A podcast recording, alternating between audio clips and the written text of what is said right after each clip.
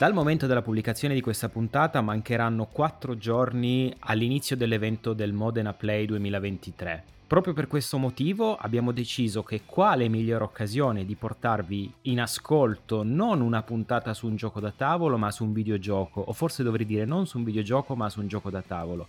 Benvenuti al Triangolo Nerdangolo Podcast, come tutte le settimane io sono Luca in compagnia di Alessandro. Ciao a tutti. E Lorenzo. Ciao ragazzuoli. E questa settimana vi parliamo di Frostpunk, il gioco da tavolo nonché il videogame. Vi faremo una puntata duale proprio per farvi capire quanto queste due produzioni siano sovrapponibili. Prima di cominciare però ovviamente dobbiamo fare gli onori di casa e oltretutto ricordarvi che siamo eh, appunto saremo presenti a Modena il venerdì, la, nella giornata del venerdì, quindi cercateci perché noi saremo eh, fieri indossatori delle nostre magliette, quindi nella speranza che faccia quantomeno, non dico il caldo dell'anno scorso, ma qualcosa di simile che ci consenta di stare in, uh, in maniche corte, giusto per sfoggiare le nostre strepitose magliette.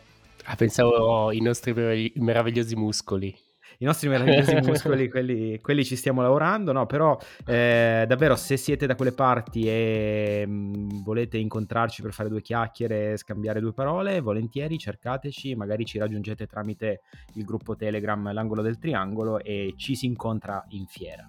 Oh, tra l'altro magliette vendibili sullo store, eh? Giustamente, giustamente Ale non perde l'occasione di ricordarvi che eh, lo store, eh, questo piccolo store che abbiamo aperto, vi consente di acquistare la nostra magliettina, la nostra tazza, giusto per dare una piccola mano, una piccola mano al, al podcast a continuare ad andare avanti. Però scusatemi, eh, prima di iniziare diciamo quanto siamo, quanto, quanta dedizione diamo al podcast che nella settimana di Zelda comunque facciamo uscire la puntata e non siamo a giocare a Zelda. Assolutamente sì, in effetti, in effetti io sono qui con la copia di Zelda inserita nella Switch e nonostante l'anticipo rispetto al day one, vi giuro non ho avuto 20 minuti consecutivi di tempo per poter andare avanti nel gioco, quindi sono riuscito a godermi la prima cutscene, il primo pezzo e adesso che le cose iniziano a farsi interessanti sono lì. E, e questo weekend sarà impossibile eh, riuscire a giocarci, quindi e tanta pazienza, tanta tanta tanta pazienza. Però, raga, che dobbiamo fare? Raga, io nel frattempo ho mandato la richiesta del permesso al lavoro e la richiesta del permesso per il podcast, non sapendo, così almeno mi piglio 24 ore libere. Sperando che non ascoltino. giusto, giusto. Vabbè, visto che stiamo registrando di venerdì sera, penso che la tua ditta possa essere così comprensiva da lasciarti almeno il venerdì sera libero, dai. Anche se io so una cosa che bah, Luca sta facendo un po' il vago, però non vuole dire. Sempre su Zelda. No, non lo diciamo, non lo ah, diciamo. ok, per... scusate, scusa, scusa. Lo diciamo poi quando ci sarà la puntata, allora. Bene, così mettiamo un po' di hype eh, in strada, però torniamo sui nostri binari, anche perché diciamo che il tempo per questa puntata non sarà molto. E di cosa vi parliamo? Vi parliamo di un videogame che eh, è uscito nel 2018 da eh, un publisher, da un diciamo da una software house, scusatemi, 11-bit Studios che dalla eh, Polonia ci regala questo titolo di nome Frostpunk. Se questa software house vi dice qualcosa è perché sono gli stessi creatori di un titolo che ha fatto veramente tanti numeri ed è eh, This War of Mine. 11-bit Studio eh, nel 2018 lancia eh, questo survival a tema steampunk in, questa, eh, in, questo 1800, in questa era vittoriana che conosce il gelo della, della Terra quindi diciamo che eh, ovviamente la sopravvivenza dell'umanità è di nuovo messa a dura prova, nei, eh, sebbene in un setting totalmente diverso da This War of Mine, ma questa volta sarà una, un'emergenza climatica che porta la temperatura della Terra eh, praticamente al di sotto dello zero in, in maniera totale, diciamo in questo senso, e quindi eh, gli esseri umani sono alla ricerca di, una, di, un ultimo sforzo, di un'ultima possibilità di sopravvivenza che viene trovata eh, grazie a eh, questo generatore, che è questa struttura enorme attorno e letteralmente attorno alla quale ruota tutto il gioco. Questo perché il generatore sarà il fulcro del sistema di gioco che, eh, mischiando un po' le dinamiche di city builder, mischiando le dinamiche gestionali mischiando le dinamiche di un gioco, voglio dire, per un certo verso strategico, sebbene sia un gioco ovviamente tutto eh, PvE in questo senso, di sopravvivenza nei quali appunto noi chiamati a fare il, mi viene da dire il sindaco o il presidente di questa, di questa colonia, di questa campagna, eh, dobbiamo fare il possibile per tenere in vita i nostri cittadini, per essere sicuri che i nostri cittadini non cadano nelle rivolte sociali, per essere sicuri che il generatore possa essere acceso per scaldare le strutture che ospiteranno con le varie funzioni i nostri abitanti, per essere sicuri di trovare tutte le risorse necessarie a fare tutto quello che abbiamo detto poco fa eh, per essere sicuri che tutto possa essere fattibile. Sì, esatto, io mm, sono contento che siamo partiti dal parallelo con quello che è il lavoro precedente della casa di sviluppo che è di Sword of Mine. Chiaramente hanno mantenuto quello che possiamo dire essere il mood, non so, il life motive di, di quello che si portano avanti, perché anche questo è un gioco, diciamo, non proprio gioioso e felice, mettiamola così, esattamente come di Sword of Mine che era sia un bel gioco, sia portava delle componenti estremamente mh, impattanti ecco, a livello emotivo. Eh, c'era tutta ovviamente la tematica della guerra, c'era la tematica del, del, del, del dover sacrificare delle risorse, intendo risorse umane, pur di portare a casa qualcosa per salvare tutta la baracca. Qui siamo più o meno alla stessa stregua, nel senso che a grandissime linee è un gestionale, anche questo. Però come diceva Luca, qui invece siamo a... ci ritroviamo ad essere leader della colonia e a dover gestire le risorse in modo efficiente per poterla far sopravvivere. Con gli stessi handicap, nel senso che molto spesso qualcuno dovrà soccombere in qualche modo, ci bisognerà fare dei sacrifici. Quindi il sottotesto comunque sia politico, sociale c'è sempre, anche perché come in This War of Mine, diciamo qui non ci sono dei mostri, il mostro è la situazione che si sta vivendo e in questo caso il freddo glaciale che ha appunto invaso la colonia. Oppure i mostri potremmo essere noi stessi, in quanto appunto come sindaci possiamo emanare leggi che, che possono veramente mh, portare la popolazione eh, a livelli critici di stress, come per esempio emanare leggi di sfruttamento minorile e quindi usare le, nostri, la nostra prole, i nostri bambini e mandarli direttamente al lavoro eh, per, per procacciarci più risorse a fronte ovviamente di uno stress morale della comunità collettiva. Eh, queste sono scelte comunque, eh, tra virgolette, morali che si dovranno intraprendere durante il, il gioco. Ci sarà tutta una gestione dei malati che si ammaleranno appunto lavorando al freddo e qui grandissima importanza ha il generatore che serve a scaldare le varie zone di lavoro e questi malati dovrai decidere se costruire dei posti ad hoc per curarli, emanare leggi per decidere cosa fare di questi malati, se continuarli a curare, costruire cimiteri per far sì che i morti abbiano una degna sepoltura. E sono scelte veramente che ti, eh, ti spingono uh, a capire molte cose.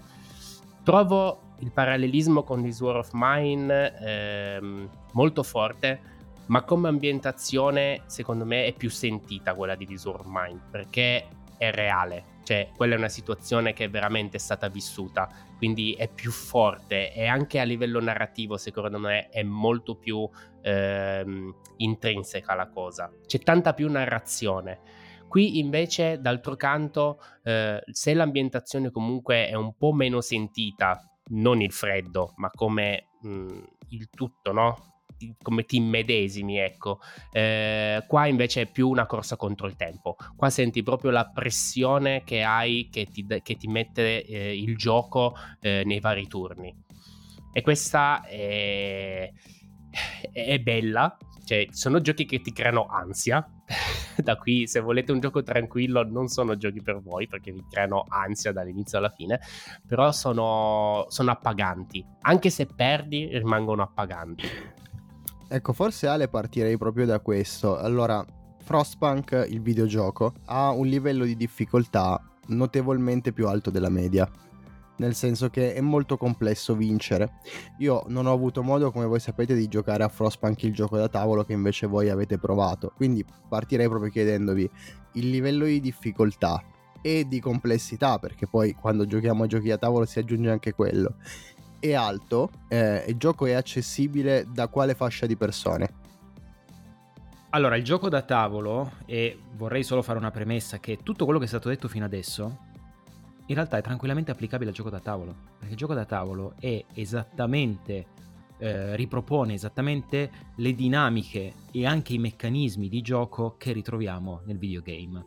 Quindi molte volte tutto quello che diremo in questa puntata quasi quasi non servirebbe neanche specificare se stiamo parlando di uno o dell'altro prodotto, perché sono eh, veramente sovrapponibili. Ora, il gioco da tavolo in realtà eh, indica una eh, platea di giocatori, perché si può giocare da 1 a 4, di un'età consigliata minima di 16 anni. Questo vi fa capire effettivamente che non stiamo parlando proprio di un gioco ecco accessibile proprio a tutti.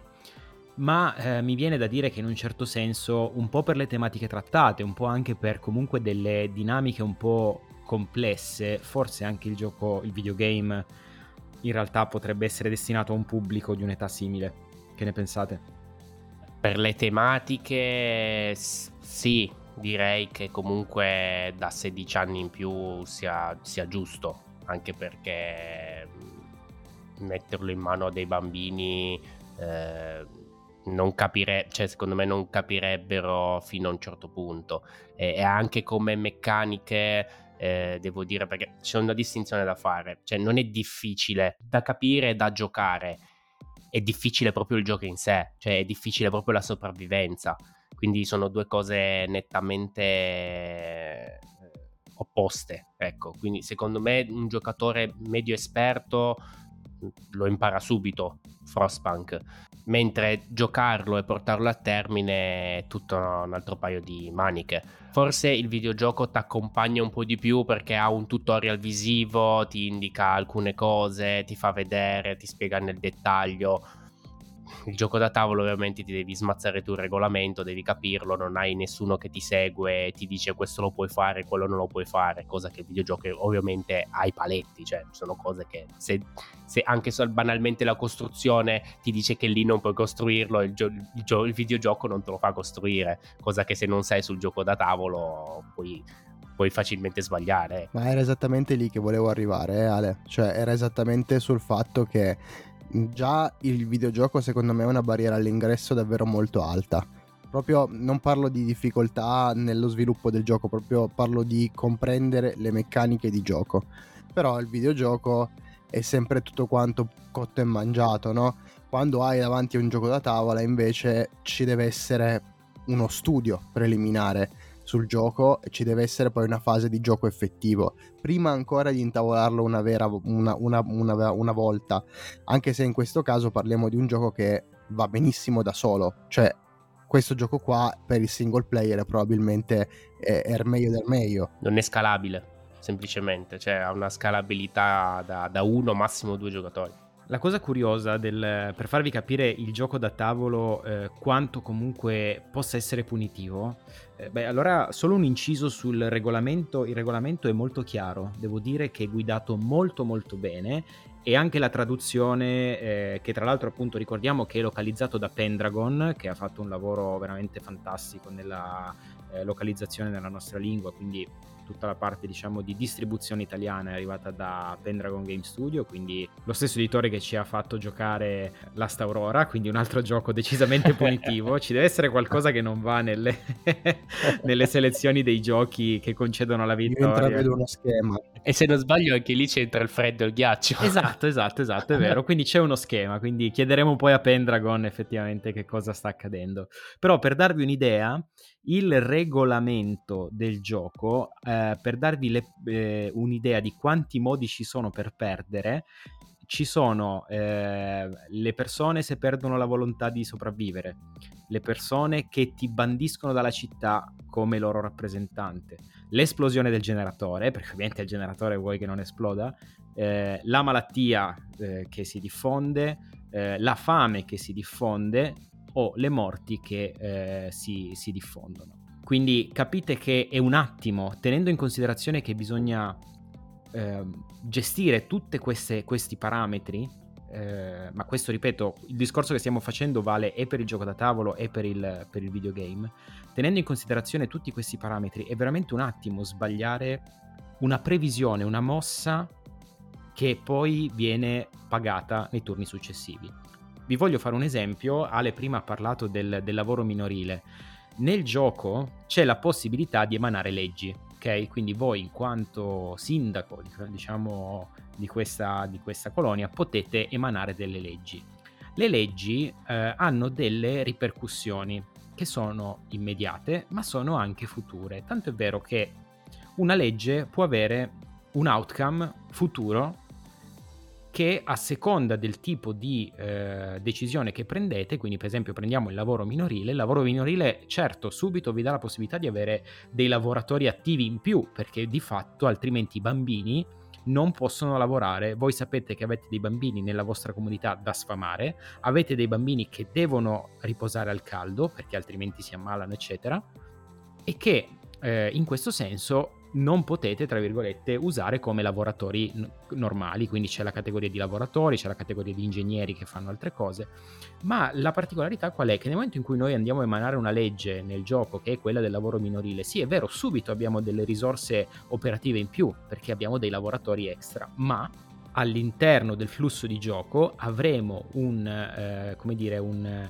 ehm, un ritorno di fiamma di questa legge che eh, insomma dovremmo, qua- con la quale dovremmo poi avere a che fare perché ovviamente poi l'opinione pubblica inizia a, a, montare e ci sono tutta una serie di leggi di questo tipo che possiamo andare a gestire. Quindi possiamo andare a eh, inserire la legge che prevede magari eh, dei turni di lavoro extra possiamo andare a prevedere la legge che prevede eh, diciamo delle razioni di cibo diverse e dobbiamo poi essere capaci di gestire sia diciamo il ritorno immediato ma anche il ritorno futuro. Ovviamente questo discorso vale anche all'opposto cioè una legge che apparentemente ci sfavorisce nell'immediato poi magari può avere delle ripercussioni un po' più morbide nel futuro. E quindi è un gioco veramente di equilibri. Ecco forse una grande differenza tra gioco da tavolo e videogioco è sulla raccolta delle risorse che nel videogioco viene fatta semplicemente assegnando dei lavoratori e questi eh, farmeranno da, solo, da soli eh, una quantità di materiali. Il gioco da tavolo è ben più complessa la cosa perché uno c'è l'esplorazione e tu non sai visivamente dove si trovano i materiali e che materiali ci sono. Invece nel videogioco li hai subito a schermo, sai dove sono e sai cosa fare per andarli a prendere. Eh, due, la quantità di materiali nel videogioco è nettamente più alta che nel gioco da tavolo, al che veramente eh, ti troverai a faticare all'inizio e anche più avanti nel, nel, gioco da tavolo a gestire le risorse. Credo che sia la, la parte più complessa in assoluto la risorse, la raccolta e la gestione delle risorse, perché non è mai tutto semplice eh, quello che bisogna fare, perché racco- già solo la raccolta delle risorse viene fatta al freddo e, e chi va a raccogliere risorse si ammala. È, è tutto un, un cane che si morde la coda, quindi fai una cosa, ma c'è sempre qualcosa che devi fare attenzione, cioè ci sarà sempre un malus in tutte le azioni che fai. Fai quello, ok, però devi fare attenzione a quello che e, e, e, ripercussioni di quello che hai fatto prima. Cioè, è veramente un gioco profondo, ma complessissimo da capire. E parlando del gioco da tavolo, sempre eh, i turni sono eh, scansiti da momenti della giornata nelle quali dobbiamo seguire azioni diverse, quindi possiamo eh, iniziare la giornata andando a preparare i nostri lavoratori, eh, passando poi alla fase della selezione delle azioni nelle quali assegniamo il lavoro ai nostri lavoratori, poi arriverà la fase in cui eh, nella fase della sera dobbiamo iniziare a prepararci per la notte, quindi vedere se effettivamente abbiamo rifugi per tutti quanti, sfamare tutti quanti. Eh, e poi ci sono diciamo gli eventi del mattino perché non ci dimentichiamo che ovviamente anche il meteo non perdona, quindi ci sarà da gestire tutta una serie di eh, outcome mh, legati al meteo. Tra l'altro eh, abbiamo anche l'app, eh, la companion app gratuita che va a introdurre anche il, il, mercato, che è una cosa che non abbiamo ancora provato ma c'è sotto forma di app eh, e vi aiuta un po' a gestire i turni, vi aiuta a tenere traccia anche delle regole se vi servono delle regole al volo e quindi devo dire che anche l'app eh, diciamo aiuta a coadiuvare tutto quanto. Ma io quello che volevo chiedervi adesso è molto specifico, nel senso che personalmente quando uscì la campagna Kickstarter, perché ricordiamo il gioco arriva a noi tramite una campagna Kickstarter abbastanza fortunata, eh, dove ha raccolto ben più dell'obiettivo che si era posto, arriva a noi un gioco che ha un player count che è da 1 a 4 giocatori. Abbiamo già detto che il gioco da solo è perfetto, cioè eh, come solo game è f- probabilmente il gioco migliore o uno dei giochi migliori insieme a Tented Grail, insieme a Mage Knight quando io ho visto la parte cooperativa, sinceramente mi sono chiesto come sarebbe stata implementata, proprio perché c'è tutta questa parte di scelte morali, ehm, decisioni che poi effettivamente ricadono su di te, come dice Vale, no? Eh, però tu prima hai fatto quella roba lì, adesso ne stai facendo un'altra, ma tu non stai considerando che ne hai fatte tante altre prima. Quindi la mia domanda semplicemente è come viene implementata, cioè come è implementata la cooperatività nel gioco? È una cosa figa, interessante o vi siete trovati un po' depotenziati magari nelle scelte che volevate fare vost- nella vostra run? Mm, se vuoi parto io Lu, vedendo la mia, la mia visione da aver giocato solo in cooperativa con Luca, a differenza sua che ha giocato anche in solo. Eh, la cooperazione con l'altro giocatore è, è, secondo me in due è proprio il massimo che questo gioco può sopportare. Perché secondo me già 3 o 4 per il tipo di gioco come This War of Mine eh, tranquillamente. Non è, cioè io mi immagino in 4 giocatori secondo me ci sono troppi momenti morti, non, non, non, si riesce a capire bene cosa fare, troppe teste, eh, perché effettivamente non abbiamo dei turni prestabiliti, le cose si decidono comunque insieme. Cioè c'è il giocatore 1 e il giocatore 2, questo sì, però effettivamente è molto, molto leggera come cosa, quindi la scelta viene comunque fatta interpellando l'altro e in due ovviamente ci si, rie- ci si riesce a confrontare di più. Magari in solo è ancora più difficile perché non hai magari eh, la seconda testa che puoi dire ma guarda che secondo me è meglio questo perché guarda ti ricordo che dobbiamo fare quello per dire no eh, quindi eh, è un gioco sicuramente non, non, è un party game, questo senz'altro, non, non, è assolutamente un party game, quindi o da solo o con un amico, non di più. Non è Feed the Kraken, ecco. party game da 130 euro poteva essere interessante però, eh? Sì, perché ricordiamo appunto il gioco ha un prezzo di 129,90 euro. Sì, più o meno, sì, più o meno. Sì, 50 euro sono solo la fornace. Del, la sì, esatto. Della, il, gener- generatore, chiamiamo, chiamiamo, la miniatura. Eh, praticamente avete una, una, miniatura della dimensione di una bottiglia di un litro d'acqua messa in mezzo alla vostra area di gioco. Poi eh, il libro degli scenari vi farà riarrangiare quest'area di gioco in più modi, con diversi momenti di partenza, diversi punti di partenza. Addirittura ci sono un paio di scenari in cui il generatore non è al centro della vostra costruzione però diciamo che le, il generatore è, è, proprio funzionale al gioco perché eh, appunto come vi dicevo prima nel gioco da tavolo la, il modo per determinare quanto il generatore sia sotto stress e quanto rischia l'esplosione è proprio andare a inserire il carbone, i cubetti di carbone che rappresentano il carbone all'interno del generatore dall'alto verso il basso il generatore all'interno ha una struttura fatta come se fosse una sorta di griglia, quindi non è detto che tutti questi cubetti cadano al di sotto. Noi dobbiamo... Poi cadono tutti. Poi eh. cadono tutti, però noi, noi dobbiamo estrarre il cassettino più basso del generatore per vedere quanti turno dopo turno di questi cubetti sono caduti nella parte bassa.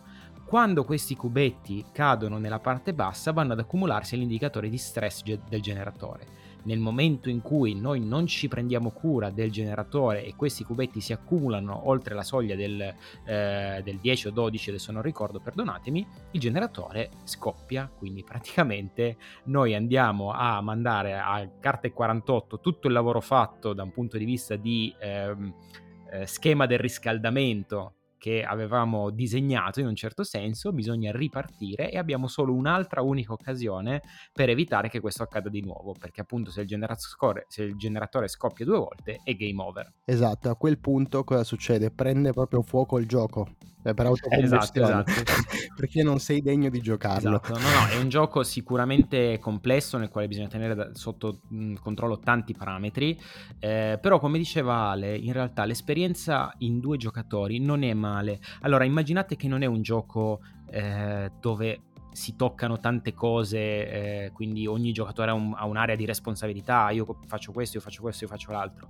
È un gioco dove basta che ci sia un giocatore che movimenta le pedine, movimenta i, i segnalini, eccetera, però eh, turno dopo turno ci si alterna per passarsi un po' la responsabilità, un po' come accade in, eh, in This War of Mine. Quindi ci sono diciamo degli aspetti che ogni giocatore può assumere come consigliere e a giro praticamente questo consigliere può eh, diciamo entrare eh, con le sue skill può entrare in maniera attiva all'interno del gioco e poi ovviamente i giocatori devono confrontarsi per far funzionare tutte le dinamiche di gioco. Quindi ogni giocatore ha il suo personaggio con la sua responsabilità e poi ovviamente bisogna trovare un outcome che sia comune e funzionale al gioco. Quindi ehm, il solitario bello, in due però devo dire che è stata un'esperienza secondo me molto molto valida e con dei downtime che praticamente non ci sono, perché di fatto giochi insieme. Eh, la cosa molto carina è che, ripeto, sono stati capaci di riprendere a piene mani tutte le dinamiche del videogame, quindi ritroviamo non solo le stesse illustrazioni, ma proprio le stesse dinamiche, quindi abbiamo degli indicatori di speranza e malcontento, abbiamo gli automaton che sono fondamentalmente delle, eh, dei droni che sempre in questo tema un po' steampunk che possiamo costruire e che vanno a recuperare risorse come se fossero dei, eh, dei, lavoratori, ma non hanno, diciamo, non dobbiamo preoccuparci di sfamarli perché basta avere del carbone per poterli alimentare e quindi eh, ti aiutano molto nella, eh, nella, nello sviluppo del gioco, quindi appunto anche questo come videogame. Abbiamo la possibilità di fare delle esplorazioni, questo per, per cercare di trovare altre risorse al di fuori del nostro accampamento, per cercare di andare a, a incontrare magari nuove persone che si aggiungeranno alle nostre colonie e questo ovviamente si porta dietro che cosa? Vediamo se siete stati attenti, più bocche da sfamare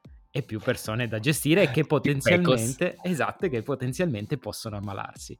Quindi è un gioco assolutamente fantastico, quindi sia il gioco, eh, sia il videogame, che in questo momento tra l'altro è su Game Pass, quindi è sicuramente un'occasione per, per poterlo provare. Se vi piacciono i gestionali difficilmente non vi piacerà perché è veramente ben fatto. E il gioco da tavolo appunto invece eh, per chi è diciamo eh, conosce un po' le, le, vie diciamo le retrovie dei giochi da tavolo arriva tramite Glass Cannon che è una compagnia polacca e il creatore è Adam Kapinski che è colui che ha disegnato giochi come Lords of Hellas e soprattutto Nemesis che insomma ne abbiamo già parlato sono due titoloni non da poco sì, tutto questo però con una postilla, cioè secondo me è un gioco che necessita di un monitor grande e di un mouse. Mm, io tendenzialmente non, non, riesco, poi non so voi ragazzi, non riesco a giocare questo, questa tipologia di videogiochi con un pad in mano, cioè è proprio contro natura, mm, per quanto possano adattare bene i comandi, eh, però fino adesso non c'è stato nessuno che abbia fatto il miracolo.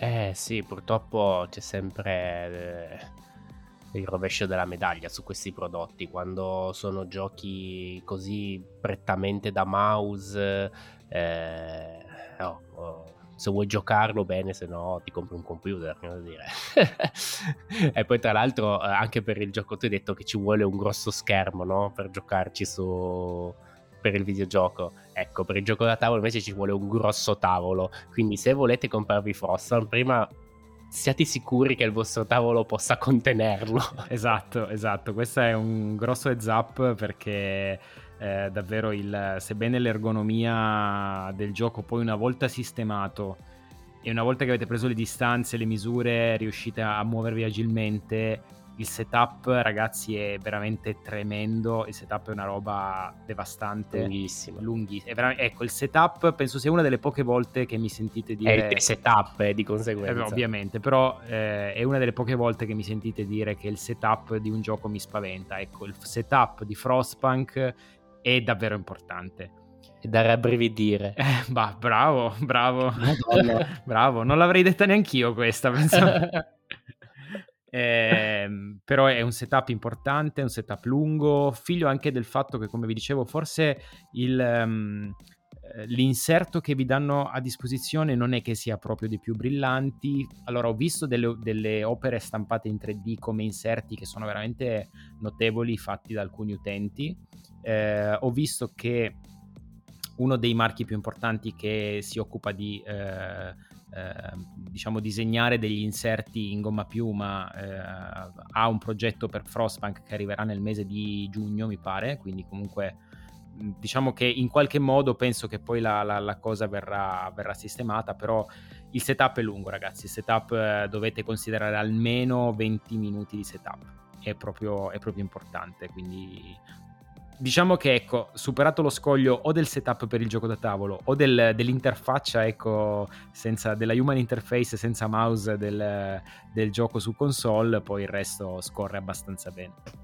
Ricordiamo a tutte le persone in ascolto che quando Luca dice 20 minuti nel suo metro di misura sono in realtà 60.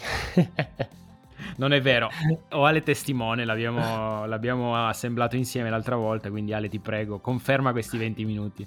Sì, sì, confermo 20 minuti, però almeno un'ora per capire come si inizia quello ci vuole.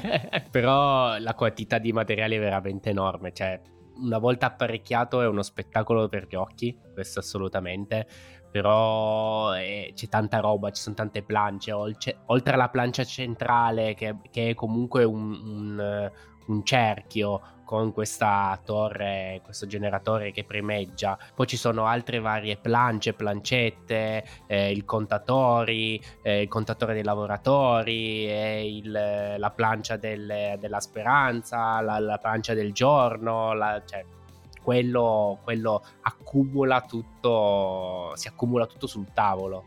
E da quel punto di vista bello da vedere, ma appunto difficile da gestire.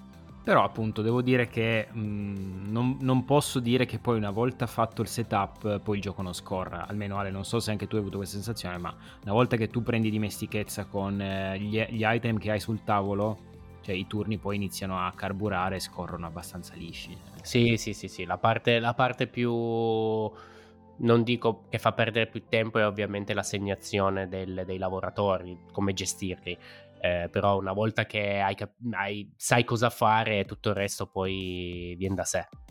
L'ultima cosa che mi sento di raccomandare è per chiunque voglia comprare il gioco da tavolo, appunto come diceva Lorenzo il costo è sul centinaio di euro, mm, se riuscite una volta fatto quello fate un piccolo sforzo in più e comprate eh, la, la micro espansione Frostlander che a, oltre a delle carte in più che estendono diciamo le variabilità del gioco vi dà tutti i token in legno. Questa cosa oltre a migliorare proprio ovvia- ovviamente il feeling e il colpo d'occhio eh, migliora anche di molto l'ergonomia del gioco perché sostituisce tanti tanti tanti token che normalmente sono fatti di cartoncino nel gioco base con tutta una serie di token di legno che sono più facili da muovere, più visibili, eh, quindi secondo me merita questo piccolo sforzo in più. Ecco.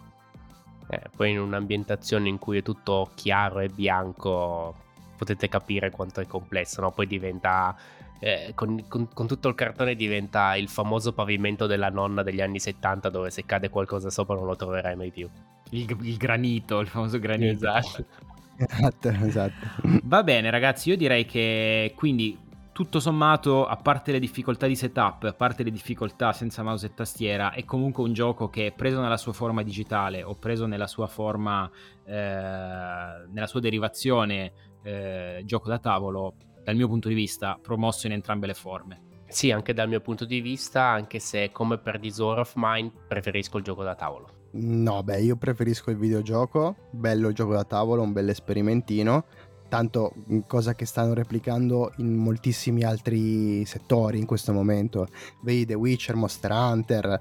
Vedremo come questo trend riuscirà a, se riuscirà a creare effettivamente dei prodotti di valore.